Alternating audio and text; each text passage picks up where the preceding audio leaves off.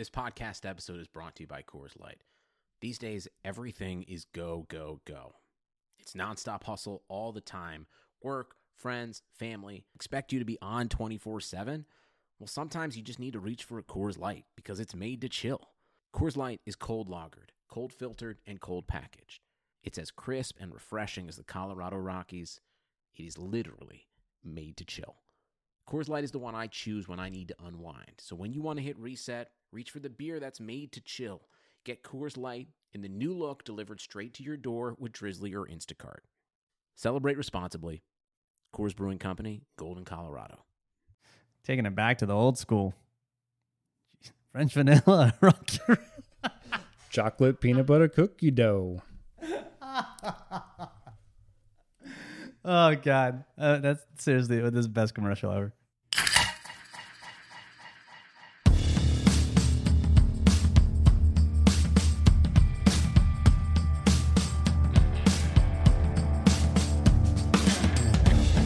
Welcome to this week's edition of the Better Rivals Podcast. My name is Oscar Aparicio, and this week, the 49ers are riding that second wave of free agency. We bring you in-depth looks at Tavon Wilson, Zach Kerr, and discuss whether the 49ers did enough in free agency this year. And with me this week to tell us what he would scream at Jared Goff if he had the chance, it's David Newman. Um, I don't think I would scream at Jared Goff. He seems like a nice guy. What's what? What's the, explain, please explain. Well, you and Sean McVay apparently have opposing views on this topic because there was a story in E S P N that really detailed the fractured marriage between McVay and Goff. And apparently it got to the point where McVay would just scream shit at Jared Goff and, and not do the building back up and basically just rag on him all of the time. So the, the press conference that he had where he said, you know, I... You know, Jared Goff has to play better was the first time he threw him under the bus. But apparently leading up to that and after that, it was just constant like scowling and staring and just like, you know, some version of you fucking suck. Wow. And then it, and then it was like, trade, get out of here.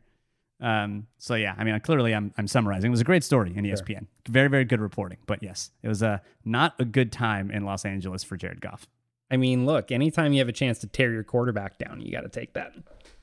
Yeah, McVay just learning at the foot of of, uh, of Mike Nolan on how to tear down your quarterback in the media. Really looking to just absolutely shatter my quarterback's confidence. That's always kind of what I'm going for, general lean there. It's great. It's great. But we are talking about Chelsea football. Kidding. Uh, this is the, the first podcast we're going to open by not talking about Chelsea football. What we will tell you about, though, is that we do have uh, a Samson Ebukam video up on the Patreon. That was a lot of fun to make. We're back into it on the Patreon. We've got another video coming this week uh, about Alex Mack, in case you want to see what Alex Mack is up to in his twenty twenty form. We're going to see what kind of center the Niners got this year. Uh, so it's a, it's a lot of good stuff. Definitely check us out on the Patreon, patreon.com forward slash better rivals to get visuals of what we are talking about here. We're also going to talk about some of the players that we are seeing in the second wave of free agency, because I feel like there was a pretty clear theme to the second wave free agency additions for the 49ers. And basically it was like, in case shit happens. Because we've got Jaquiski Tartt and, T- and and D J Jones, both re-signed. Tartt makes a lot of sense, especially if the team wants to maintain their multiplicity. David, you thought that he was probably one of the best options for the 49ers, even in this class of, of safeties. Yeah, I, I mean, I think when you look at it, the way that they've been trending defensively, where they're, you know, doing a little bit less of the single high stuff, a little bit less of having, uh, you know, this a designated deep safety, a designated, you know, box or strong safety, um, and and you really end up in a situation where, you know, they're not necessarily fully interchangeable, but you do have a lot of overlap in guys doing similar things um, at at the two safety positions. So I think something like that is a role that fits Tartt very well. I think he can do kind of a little bit of everything. I don't know that he's, you know, great at any one of those things necessarily, but when he's been on the field, he's been a very solid player, and I think he fits what they are trying to do, at least the way they've been doing. We'll see what happens with D'Amico Ryans, but um, the way they've been going, I, I think he fits that very well. And you look at some of the players that are available. I mean, the big name players, players like Anthony Harris, they, they were not going to be within the 49ers price range. And then you move to a player like maybe Malik Hooker, which I, I got some some tweets about. The Twitter was a flutter. But Malik Hooker is definitely going to play that single high safety. Like, that's what he does. And that's if he plays at all. He is, he would be on the order of the the kind of Jason Verrett kind of reclamation project. And maybe it's one the Niners could have entered into, but they definitely had more pressing needs because they needed, well, you know, a starting free safety in order to do that. Uh, and they got it in Jaquiski Tartt. So definitely going to be a good signing on that front. Then you also got D J Jones, a fan favorite with some impressive clips, comes back for another year. Um, and, and this is another player who's got some injury stuff, yes, but um, has also had some really, really high pl- level play on a couple of snaps here and there, but still feel like he could be a good presence along the front, who comes back on another one-year deal. Um, and, and you know, I mean, the Niners needed a nose tackle. It's not a position that gets a ton of snaps, but still a fair number of snaps in this defense. Yeah, I mean, you're, you know, it's it's a spot that you're going to get three hundred, three hundred fifty snaps, maybe, you're right, over the course of a season. Um, and, and so I think, yeah, it, it's not something that you want to obviously spend Um, you know, a lot of your resources on. And I think the the way that they were able to bring him back on on a pretty inexpensive one year deal um, makes a lot of sense. I mean, obviously uh, they're they're familiar with him. They like him.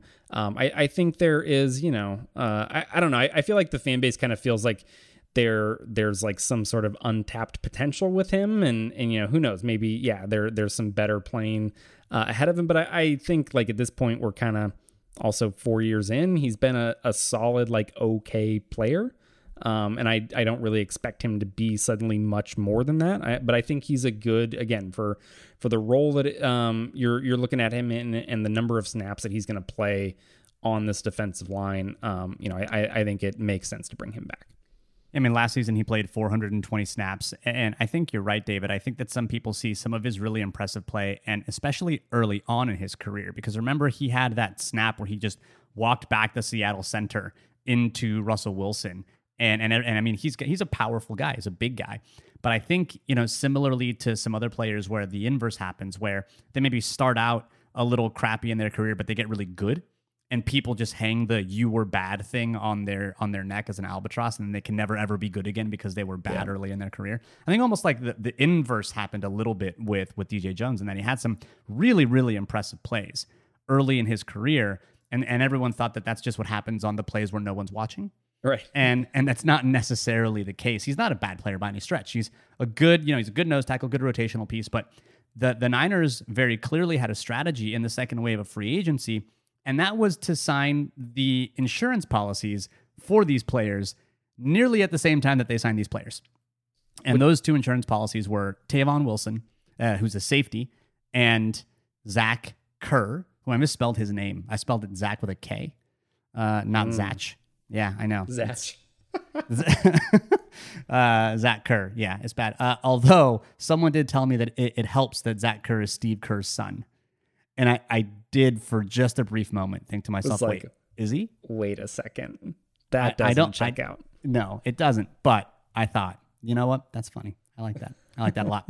So let, let's talk. We, you know who Tartt is. You know who D J Jones is at this point in their careers. But you probably don't know too much about Tavon Wilson or Zach Kerr. So we're going to give you our scouting profiles for each of these players. We're going to talk about a little bit of background, athletic profile, where they win, any notes of caution, uh, and then any other notes that we may want to bring up when it comes to the player. And first up is going to be Tavon Wilson. His best season was in Detroit in twenty nineteen. By and large, been a career reserve player, kind of bounced in and out of the starting lineup in Detroit over the course of four years. Uh, Matt Patricia was, you know, he kind of spanned him as well as the previous regime. And he didn't play a whole heck of a lot last season. But man, his season in twenty nineteen in Detroit, when he got all the snaps basically because of an injury to the other safety in Detroit, he played really, really good. Like, he's an older safety, he's thirty, but there's there's some solid play and there's some solid film on this dude's resume. Yeah, I, I think he's kind of been, I mean, you mentioned, you know, um, never really being a full-time guy or never really having command of a starting job kind of anywhere he's been. But yeah, I, I think he's kind of throughout his career in the role th- that he's been given, you know, as, as kind of a part-time piece or an injury fill-in or, or whatever it may be, um, has largely been a, a very solid player and is like done well with those snaps. I think when you, you look at where he wins, to me, he does fit more of a mold of a, a box type player. I think that's kind of where he's excelled, um, you know, throughout his time in Detroit, especially. I mean, when, when he got to Indianapolis, I mean, you mentioned he didn't play, uh, you know, a ton of snaps, only two hundred nineteen snaps in, in Indy last season. Um, and Indy does play more of uh, kind of a lot of two high stuff. They play a lot of cover two. Um, so he does spend, you know, at least last season, more time being uh, in, in kind of a deeper type role. But I don't know that that is is necessarily the best way to use him. Detroit actually used him uh, at various points as basically like a, a in their three safety packages, essentially as yeah. like their fifth D B on the field. So he played a lot in the box down, is essentially like a nickel. Um, in, yeah, in I was going to say right? he, yeah. it looked a lot like where Cam Chancellor would be in the in the Seattle cover three, where he's going to be like an underneath zone player, even though he starts out as a safety uh, in their cover three snaps. Yeah, so he's he's kind of the guy that's been, um, you know, if if they start too high and they're going to get to, you know, some sort of single high coverage, you know, like a cover three or something like that, you imagine them playing uh, in, in San Francisco, like he's going to be the guy that kind of rotates down, right, and ends up being one of those underneath guys if he does start deep, or he's going to be just a guy that aligns down in the box, maybe down over the slot, um, and is going to be, like you mentioned, uh, again, an underneath zone player. You know, he's going to be in that kind of curl flat area, hook zone area, um, depending on on kind of the coverage that they're doing. And I think he largely does well in that role. I mean, I think most of his positive plays are are plays where he's able to kind of play downhill, and he's able to kind of break on stuff that's underneath on, on like kind of the short throws, screens, stuff like that, kind of come downhill, make tackles. Like that's kind of, I think, where he really excels. Now, he, when it comes to his kind of athleticism, he seems to be fast enough. Like he's by no stretch a burner. I think he ran something like a four five forty, but he's thirty years old at this point. So yeah. like his combine numbers are probably a, l- a little bit behind him. But you look at some of the plays where he was able to actually play in pursuit, and he caught Stephon Diggs in pursuit a couple years ago. He was covering Evan Engram underneath on a crosser, and he was able to kind of make up ground uh, running across the field. And Evan Engram is not necessarily slow. Um, he he caught up with Kiki Kuti, although Kuti had to you know make a couple moves and you know dodge a, a player here and there. But it seems like he's fast enough. His speed's not going to be a liability per se. Um, but he's no one's going to confuse him with a burner at this point in his career. All that to say that that it kind of lends more towards the idea that he's probably going to be more of that underneath safety uh, and play in the box. Yeah, I, I think because when you look at it, kind of notes of caution for him, I, I think pretty much all of the negative plays of him that I watched uh, were stuff down the field, um, down the field, isolated in coverage. Um, it, it's just not really where he's very good. So I, I think like, um, yeah, you, you don't want to see him spending a lot of time probably like in man coverage on, on vertical routes. I think, um, you know, I, I do have a little bit of worry about him because if you think about it as a quarter safety, so a lot of times in Detroit, right, when they were in quarters, he actually wasn't one of the two safeties. He was one of, he was basically playing that nickel role, right? So he was still an underneath defender in those coverages. Um, I, I worry about, so in, in quarters, a lot of times the safeties are going to have vertical responsibility. They end up matching up a lot of times with the slot receivers on any sort of vertical routes. And so you do have quite a few situations where you get isolated in coverage and you need to have coverage ability down the field. And I don't think that he's he's very good there. I, I think ball skills are almost non-existent. He doesn't have, I mean, he had like four interceptions his first year um, and then had one the next year. And I think he's had three since then. Um, and, and it just like, he doesn't play the ball well. He doesn't find the ball very well when it's in the air. Um, I, I think I only saw one play in like the last five seasons on a vertical route where um, he he's like actually going up and challenging and making a play on the ball. Um, so just wasn't uh, a strong suit of his by any means. I don't think you want him in those coverage-focused roles that are further down the field. I mentioned that he had a career year in twenty nineteen, and in that year, he had his career high in terms of pass breakups, and that was five. Uh, and this is, you know, of course, from P F F.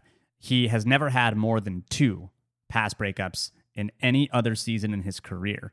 Uh, he had one last year, and then he had uh, a couple of pass breakups earlier in his career, twenty fifteen, twenty sixteen. But other than that, uh, it's been largely nowhere near the ball in coverage. Now, do you think that he is locked in as the backup, or do you think that someone like Wilson will push for playing time? Obviously, he's an insurance policy.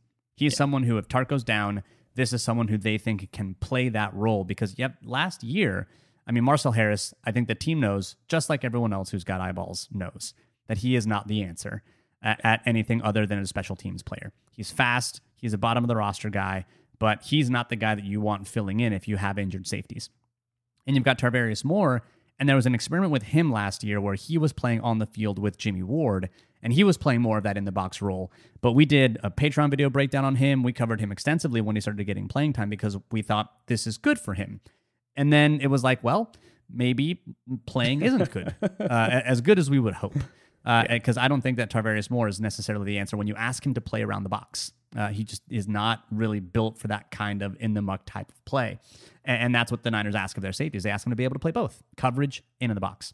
So do you think that Wilson is locked in as the backup, or do you think that he is he's going to push for playing time when it comes to going up against Tartt? Because that really is the incumbent starter at this point. Yeah, I, I would be surprised if he's pushing for, for a starting job. And, and I, I think assuming health, which is obviously a lot to assume uh, with, with Tartt, um, but I, I, I think if healthy, Ward and Tartt, I think, are the, the right now the two clear best players. I mean, Tarvarius Moore, sure, there there is a little bit more unknown with him. I mean, uh, what he showed in the time he got last season certainly wasn't as positive as we hoped.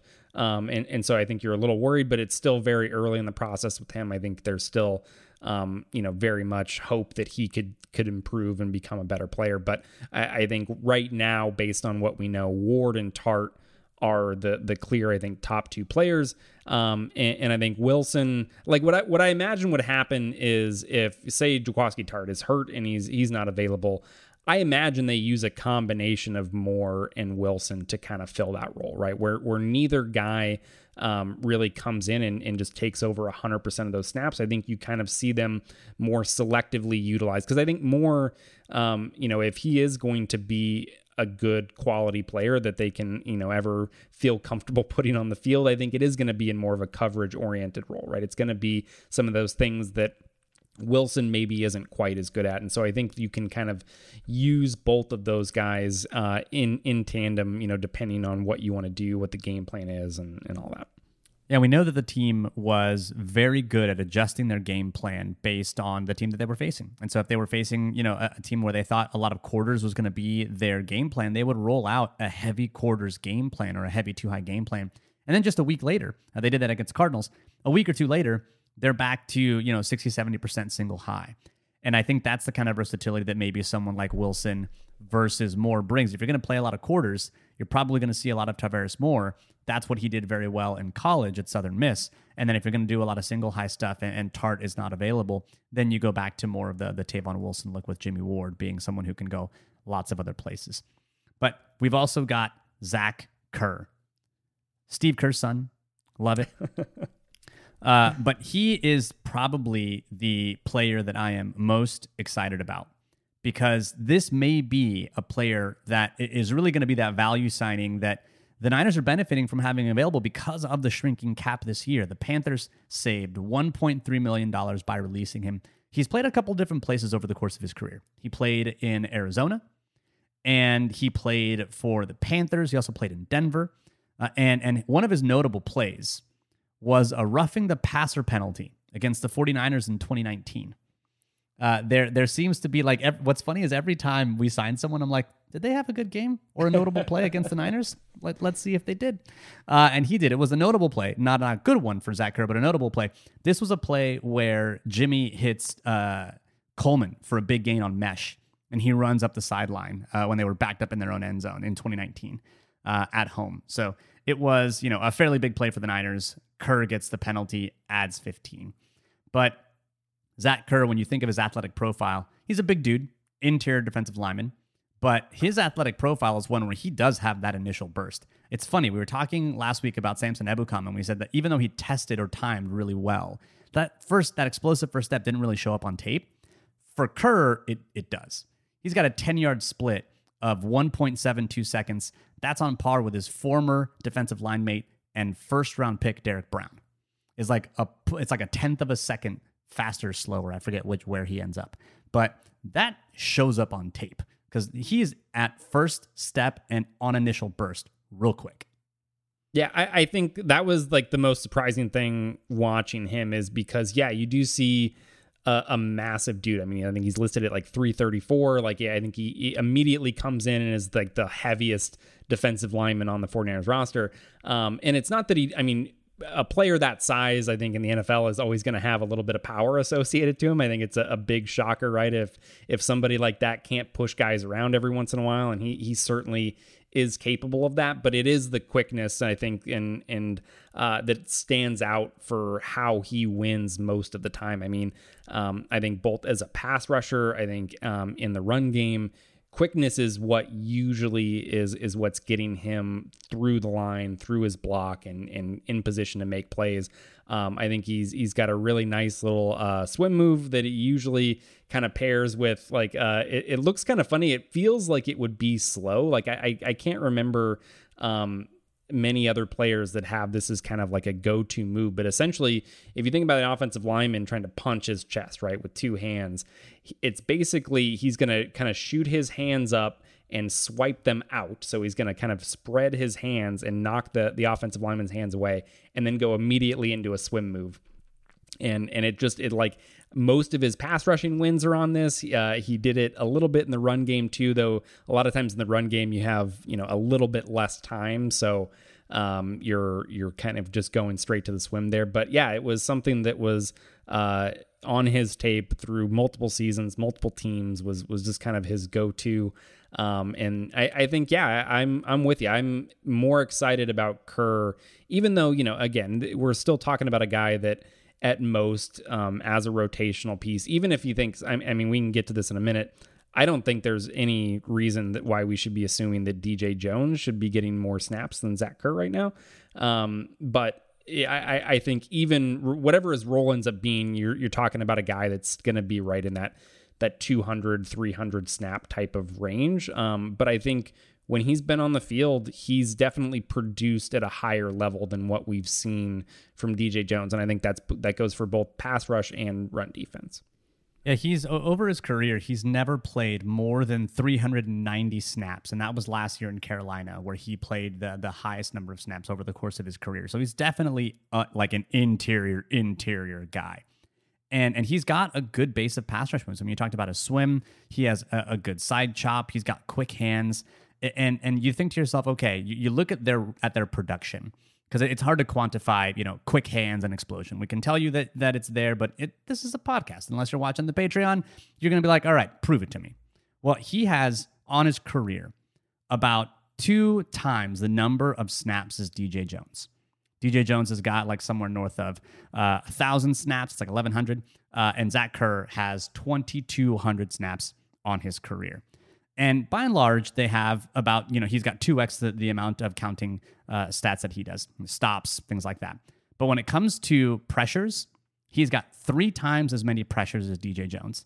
And he's got three times as many sacks. And so you would expect that proportionately, that he would have, you know, he would double up everything else because he's doubling up the sacks at the same rate. That's what you would expect. But he is so much better as a pass rusher that he's actually accumulating pressures and sacks at a much higher rate than D J Jones from the interior of the line on the same number of snaps. He is more refined. He is, I think, a little bit more athletic. Uh, and and I think that he, th- this is going to be like the, the real value signing, I think, for the team of players that they brought in, pending Samson Ebukam's development, uh, you know, what Chris Kasurik can do with him. Um, but I think ready-made player, this is the guy. Yeah, yeah, I think he can can step in right away. I mean, he, he did play. I mean, he definitely is is uh, has the profile of more of the nose tackle type guy, and is going to be over the center, I think, a lot in, in this defense. But um, that wasn't the only place that he played either. He, I mean, he played over the guard, played as a three technique um, at, at different stops. And so I think, and he won as a pass rusher there. I mean, obviously, he's not going to be a guy that, like, is getting significant snaps in your, your pass rushing packages, right? At, at three technique and going out there. But if you, um, you know, have him on the field and, and it's a pass play, he's not just wasting space out there, right? He's not just going to be a guy that's going to sit in an interior rush lane and, and just call it a day, right? Like, uh, which is, is the case for a lot of nose tackles, right? A lot of nose tackles, um, aren't really going to provide much of anything. They're just going to kind of sit there, occupy the center, maybe a guard, and, and hope that, you know, they're just going to try to get in the way if the quarterback fucking steps up in their lane. So, um, yeah, I think Kerr definitely provides more than that as a pass rusher. And, um, you know, I think he's obviously a solid in this role is one of the maybe only roles where run defense does need to be like a good component of your game, because you're probably going to play a higher percentage of run snaps than a lot of the other guys on defense. And, and I think he, um, you know, holds up just as well there. So uh, we've, we've gushed about Zach Kerr. We, we've talked some some great things about him. Is there anything that would provide some caution for you uh, as you're thinking about how he fits in with the 49ers defensive line? Um, nothing too major beyond just like, you know, he's he's not going to be a high snap count guy, I think, just because of his size and, and um, you know, the type of role that he's going to play. Like, you're not, he's not going to come in and be, as much as we like him as a player and, and think that, you know, I think that he could maybe even um, become the starter over D J Jones. Like um, the, the overall impact isn't going to really be there. You know, um, he's not going to come in and like add a win to the, the, the team, right? Because he's on the roster. Like, he's just not going to play the volume of snaps to have that sort of impact, but I think he's going to come in and, um, you know, be a solid, reliable player for them on the interior. Yeah, I, I actually think that he will, he should be the starter. At this point, if he's not the starter, there's probably going to be some home cooking there by Chris Kasurik and, and the 49ers. Or, or D J Jones really stepped his game up for some reason, which is entirely possible as well. He could have a yeah. career year this year and, and have some wonderful things on tape. But Zach Kerr, I think, is is should be the immediate starter. The only caution I think I would spread about Zach Kerr is really to George Kittle. I think George Kittle's crown as the mic'd up all-star for the 49ers, maybe in jeopardy. maybe in jeopardy. There's a three minute and thirty-three second video of Zach Kerr mic'd up across a couple of games in Carolina, and it's fun. He's a fun guy. Nice. He's hilarious. There's, there was one, it's funny because you mentioned his, his swim move and how, you know, that's that's one of his go-to moves. On the, uh, on, on the mic'd up, he hits the swim move, and I mean, he just like, I mean, the the, the guard or the no, or the center is eating dirt at this point, but they blow the play dead right after the snap, and Kerr loses his mind. He just starts going like, whoa, whoa, whoa. He's like, he's like, I hit him with the swim, I hit him with the swim, and it's like, or something like that. It was really funny, and I was just like, oh man, this guy's a character. Like, uh, he's just he exudes energy. I feel like he's gonna be a really good addition to to the team in the locker room, because it's it's just fun. It was three minutes and thirty-three seconds, just a guy having fun. Uh, and and that's always good. When when he's good at his job, but is also having fun along the way, you got to love it. He, he to me, those thus far this year, uh, you know, players that we've brought back, yes, you love your own players, but yeah. new guys brought in, this is my guy. All right. Throwing, throwing your chips in with the nose tackle. I like it. Yeah. Yep, let's do it. Let's take the, the position that matters uh, for three hundred ninety snaps. Those are, those are the snaps I care about. The economy is made up of real people doing real stuff, and it affects everything, which you obviously know since you're a real person doing real stuff. Marketplace is here to help you get smart about everything beyond the what of the day's business and economic news. We dig into the how and the why with the real people driving our economy. From big tech and interest rates to small businesses and what's happening at the Fed, Marketplace breaks it all down so you don't have to. Listen to Marketplace wherever you get your podcasts. Well, free agency is basically wrapped up. I mean, at this point, we we know what players are, are, are coming back. We know what players we're losing. We've lost two more. Kerry Hyder is a Seattle Seahawk. I mean, we knew that was going to happen. Uh, and they paid him, I think, like sixteen million dollars over three years. Too much, which, yeah. Yeah, which is great for the Niners because it means that Seattle is allocating their resources in a ridiculous way. Uh, really, the only move that would have been better as a Niners fan watching Seattle happening um, was paying Leonard Fournette a bunch of money and letting Chris Carson go. Like, that would have been really nice. You know, trading away great. Russell Wilson, signing uh, Fournette, Kerry Hyder, Akella Witherspoon to big money deals, also equally great. Yeah, let's. Get, um, I mean, let's get Russell Wilson out of there, right? Like, yeah, let's get him out of please. the division. Unless you want to send him over to San Francisco, then by all means. Oh yeah, let's do it. Uh, C J. Beathard is now a Jacksonville Jaguar, so the C J. Beathard era is is over as well. I, uh, I have a buddy of mine who is a Jaguars fan. He is also a Chelsea football fan, but he, I, I've been he. I mean, he's just fully understanding viscerally what kind of a general manager Trent Baalke is. And so I've been giving him a lot of shit about that. Uh, and today I just sent him a picture of C J. Beathard and I was like, look at this photograph. It's like, I can, he's never heard these jokes before, but uh, we've lived in them. Yeah. We we were we were born in darkness. You've got a whole new audience now for this. It's great. But now free agency is effectively over. What what is the state of the roster? The team also resigned Kaywon Williams, so all their major holes are basically plugged. Overall, would you say that this is uh, a good job in free agency based on what the, the kind of daunting task the team had at the outset? I think so. I, I, I think it would be difficult to expect them, or have expected them to do much more than they did, right? We we knew that Trent Williams was going to be priority number one, and, and that he was going to be the guy that got um, the, the bulk of the free agent dollars that they had available to spend, and, and that was uh, obviously the case. And, and then I think they did a good job at Um, you know, bringing back, and it, and it wasn't, I think it was a very expected free agency period, right? I think, yes, they added a couple pieces, you know, guys like Kerr and Wilson, and, and th- that are going to be largely, you know, depth players. They're not guys that you're, you're expecting to come in and take over significant starting roles. Like it, it very much was, I, I think what we've come to expect from this team and in this organization, which is, we're going to kind of try to run it back, right? We feel like we built a good thing for, for that Super Bowl team. Obviously they were, they were very um, pleased with the roster that they built that season. And, and they've now tried two off seasons in a row to basically just do everything they can to keep that group intact, because obviously last year got completely derailed with injuries and you didn't have that opportunity, um, you know, to be able to see if, if this team could get back there, right? So I think that that was kind of the priority again this offseason was let's keep as much of this team intact as we possibly can, and and uh, I think they've largely succeeded in doing that. Yeah, and and I think the big open question prior to this episode was really the the nickel cornerback position. I had a whole section called a nickel for your slots that I was really excited to roll out. Can't do it. Now Kaywon Williams has been re-signed. The you know th- that's maybe the only place I would say like I you know, but this just goes to the philosophy of me as a, as if I were a hypothetical G M here. I probably would put a bit more resources in the secondary than I would necessarily in in Samson Ebukam. But for the 49ers, I get their logic, and Kaywon Williams is still a, a great player. I think you are now with Kaywon, you only have a year long deal. And, you know, you're not paying for, a, you didn't sign to a three-year deal. You're not paying for an age thirty-three slot corner at this point, which I think is probably good for the Niners, but also good for Kaywon in as much as he gets to go and maybe get some money next year. Um, surprised that they have not, that the Jets have not been able to pull more people away. Tevin Coleman is the only guy so far, I think, that they're signing, um, which is interesting in and of itself. But the, the, d- does the nature of the one-year contracts in this case worry you? Because um, I agree. I think that they've done a, as good of a job as you could have expected, given all the holes they needed to fill.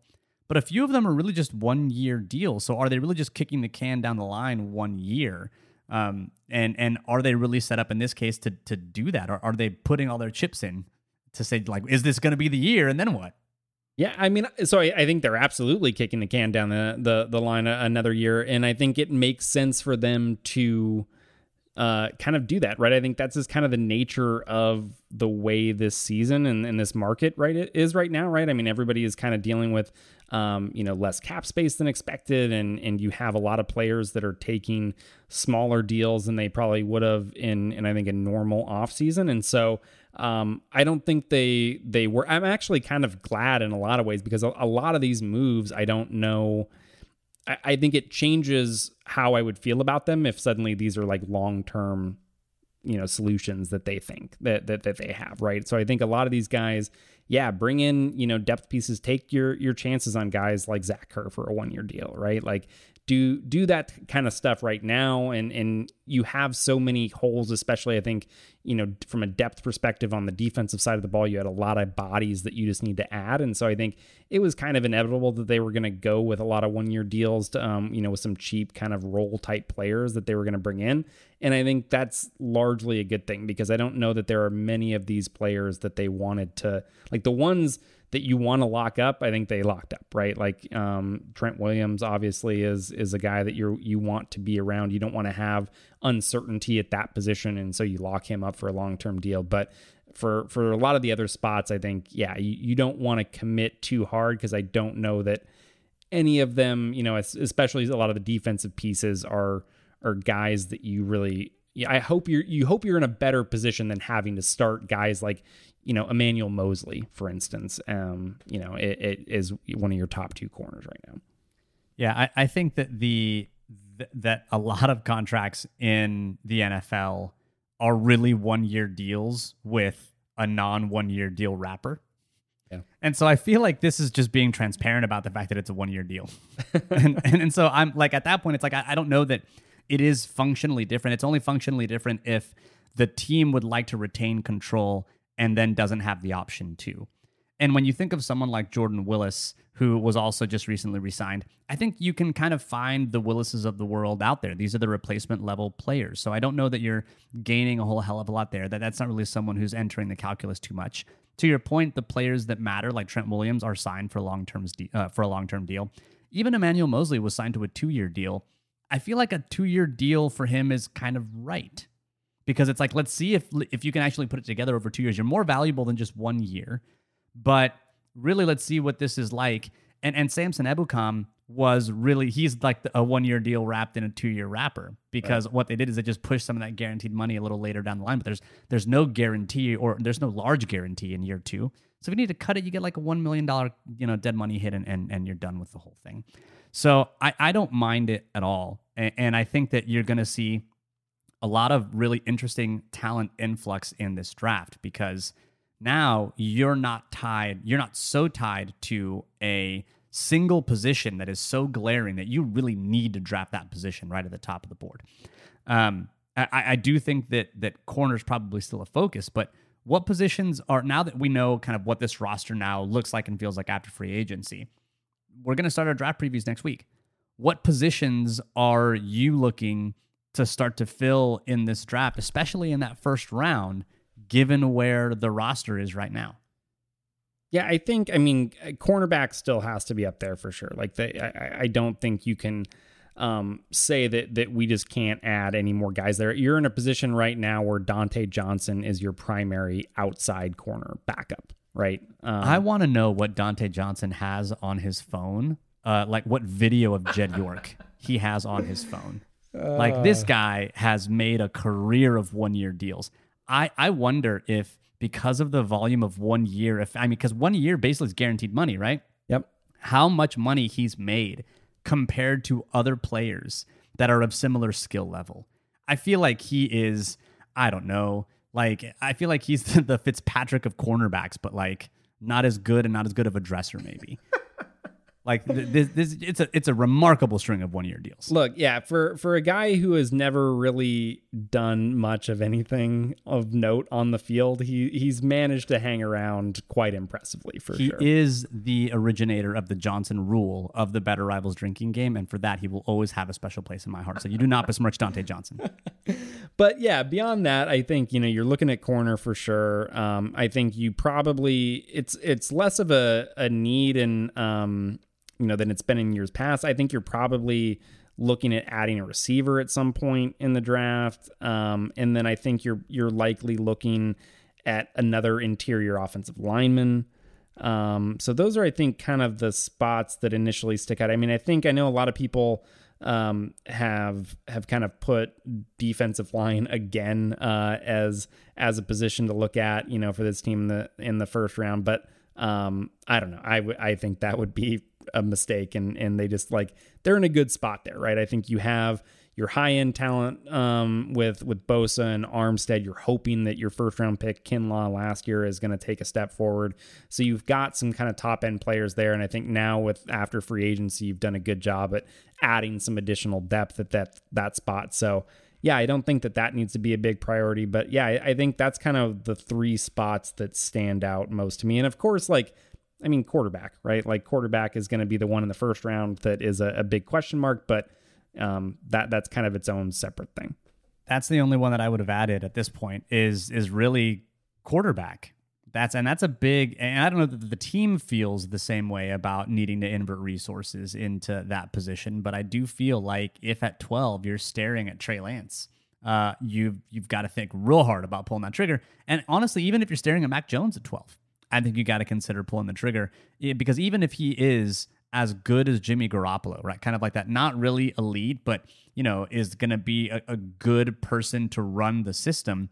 Well, you can do it for like twelve million dollars less than you're paying Jimmy Garoppolo, which allows you to make the team around. Probably a lot more better than that, honestly. Yeah, I was thinking like yeah. one for one year, right?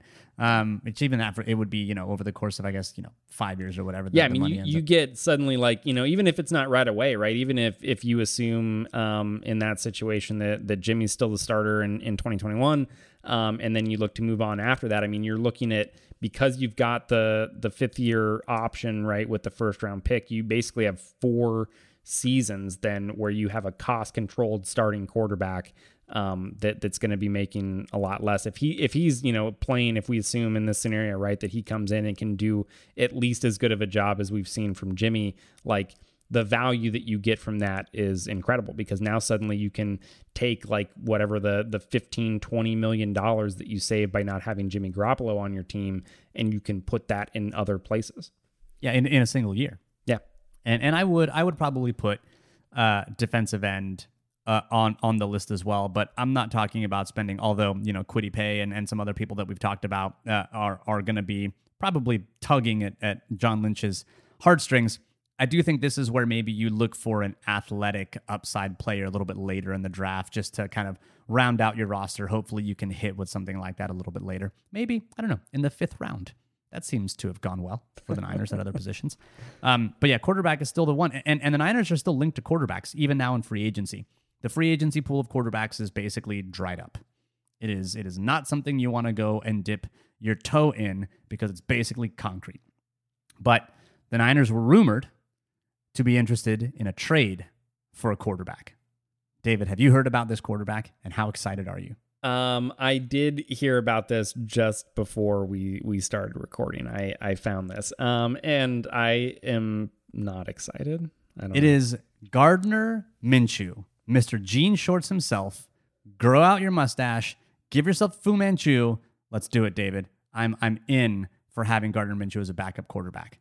I'm in for having Gardner Minshew as a backup quarterback. I'm not in for giving up anything of significance in order to get him, so that he Define can be the backup significance. Quarterback. Like, I'm thinking like, like a fifth round pick. Okay, maybe a fifth. Yeah, sure, fine. It, but but like, do we really think that he'll go for a fifth round pick? I, but yeah, I think like anything like that's the high end, right? I think anything in the top four picks or, or top four rounds, excuse me. Um, no, like I, I'm just not. Not I'm I'm in I'm in for a fifth round pick. I might even be in for a fourth round pick, only because, you know, Shanahan is going to try to draft like uh, Mills from Stanford in the third round, and so it's like Mills in the third round, Minshew with a fourth rounder. Like, I feel like at that point, you know, I, at least I know Minshew is a serviceable a, a serviceable backup in the N F L with a fourth round pick. So I say, why the hell not? I think that Minshew is not, he would absolutely be an upgrade over Mullins or Beathard, easily. I do not think he would be an upgrade over Jimmy Garoppolo, which is why I think he would be a fine backup.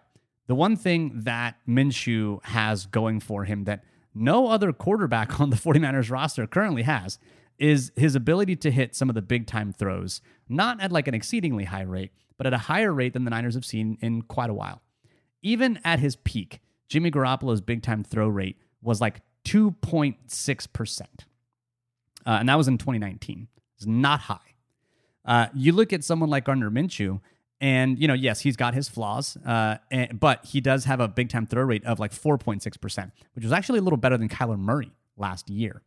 So, I mean, he has the ability to make some really good N F L throws. I think he's inconsistent, and overall, that's why he's likely slotted in as a backup, but he would be the best backup quarterback the Niners have had in a while. Yeah, definitely. I, I think as a as a backup, he's a clear upgrade, right? Yeah, and I think like he's got, you know, kind of a noodle arm uh, a little bit, but he's he's that doesn't stop him from taking some chances, right, and taking some shots downfield uh, occasionally, which is, I think, the the bigger problem with the 49ers quarterbacks, right, is just nobody seems to even be willing to look that direction and, and to throw the ball down the field. And so I think, um, you know, having somebody who might bring that element in there, I mean, obviously, like, I would rather have him than than Flacco, right, which was the one that was rumored last week when we were talking around this time. So, um, yeah, I, I think that, like, he is a guy that belongs on an N F L roster as a backup. He's just not a lot more than that. I don't know what some fans' obsession is with Josh Rosen, but there is like a Josh Rosen hive, and they think that all Josh Rosen needs is a little bit of the Shanahan dust, and that's going to make him sprout into a fully functioning N F L quarterback. I think that if Gardner Minshew, if, if the Niners trade for Gardner Minshew, I think he is immediately leaps and bounds better than Josh Rosen is. And and and Josh Rosen and, and Josh Johnson at this point are fighting out for maybe a practice squad spot, if that's still even a thing, uh, next year, or, or I guess this year, um, or they're going to be looking for jobs, or they're going to be the third quarterback that's only going to get starting spot, like any kind of experience, if the entire season goes down the tubes again. Um, but I don't think Josh Rosen is even as good as Gardner Minshew at this point. I think uh, the the like. updated uh, depth chart that that Barrows and Lombardi did on The Athletic um, here this week um, that that kind of shows an updated look at the team after free agency here kind of sums it up. Like, they have Jimmy Garoppolo, Q B one, hypothetical who knows Q B two, just blank, right? And then Josh Rosen, Q B three. So, like, the the the field is basically Q B two over Josh Rosen right now. And I, and I think that is a, a kind of good way to look at it. The field. I just, you know, I, I love it. Uh, it's it's going to be great. Yeah, but f- for whatever reason, I don't know what that Josh Rosen love is, but it's out there. It's real. He just, I, maybe it's the U C L A connection. I don't know. I can't figure it out. Don't but do I'm that in. to yourself. Don't, don't get, uh, like, don't have hope for Josh Rosen. Don't do no, that to I thought yourself. You were just going to say don't have hope. I mean, I could have. I, I could have stopped there, but hey. Do, do dope. Fuck hope. Let's run the jewels for you. It's philosophers of our time. Killer Mike. Gotta love him. It's, I think I would be, I would actually be mildly excited for Gardner Minshew just because he's a personality. And like yeah. this, this should be fun. And like, yeah, let, sure. if yeah. my backup is rocking jean shorts, if he's a never nude, if he's, you know, rocking a weird mustache, I'm here for it. Let's, let's do it, man. Never nude. Fuck. That's gotta be the reason why he loves jean shorts, because no one else in their right mind would love jean shorts unless they were a bicycle riding, flannel wearing, mm. Uh, you know, kind of Pacific Northwest uh, type individual. And you know what? There's nothing wrong with that. That's I, just the vibe. It's I mood. have a feeling that Gardner Minshew loves to be nude. He's closer to an always nude than a never nude. Uh, yeah, you know what? We should uh, we should ask George. Uh, George and Eric had a, a big, long conversation with... Uh, with Gardner Minshew on their pod a couple weeks back. Uh, I should, uh, we should see. That that was the important question, right? That's that's what we were missing. Yeah, we've got to do it. Uh, well, I think that does it for this week's edition. I'm trying to think if we've got anything else to hit. I mean, now it's basically going, going to the draft tape. Everyone is always like, you know, what do you think about this guy? What do you think about that guy? For the last four months, I've been like, I don't know. I've, I've, I've got to watch the tape. I felt like Mike Singletary.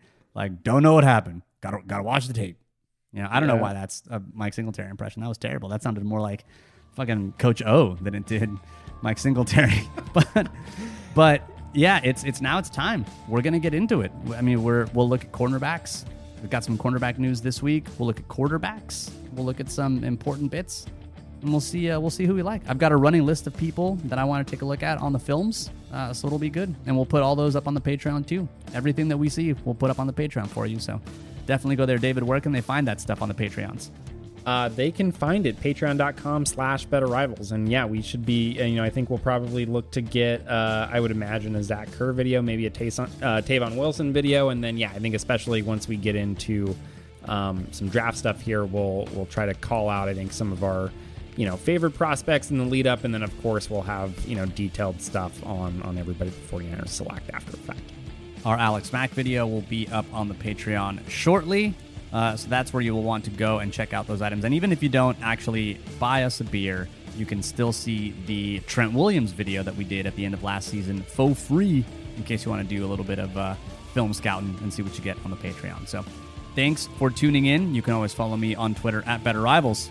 As always, go Niners.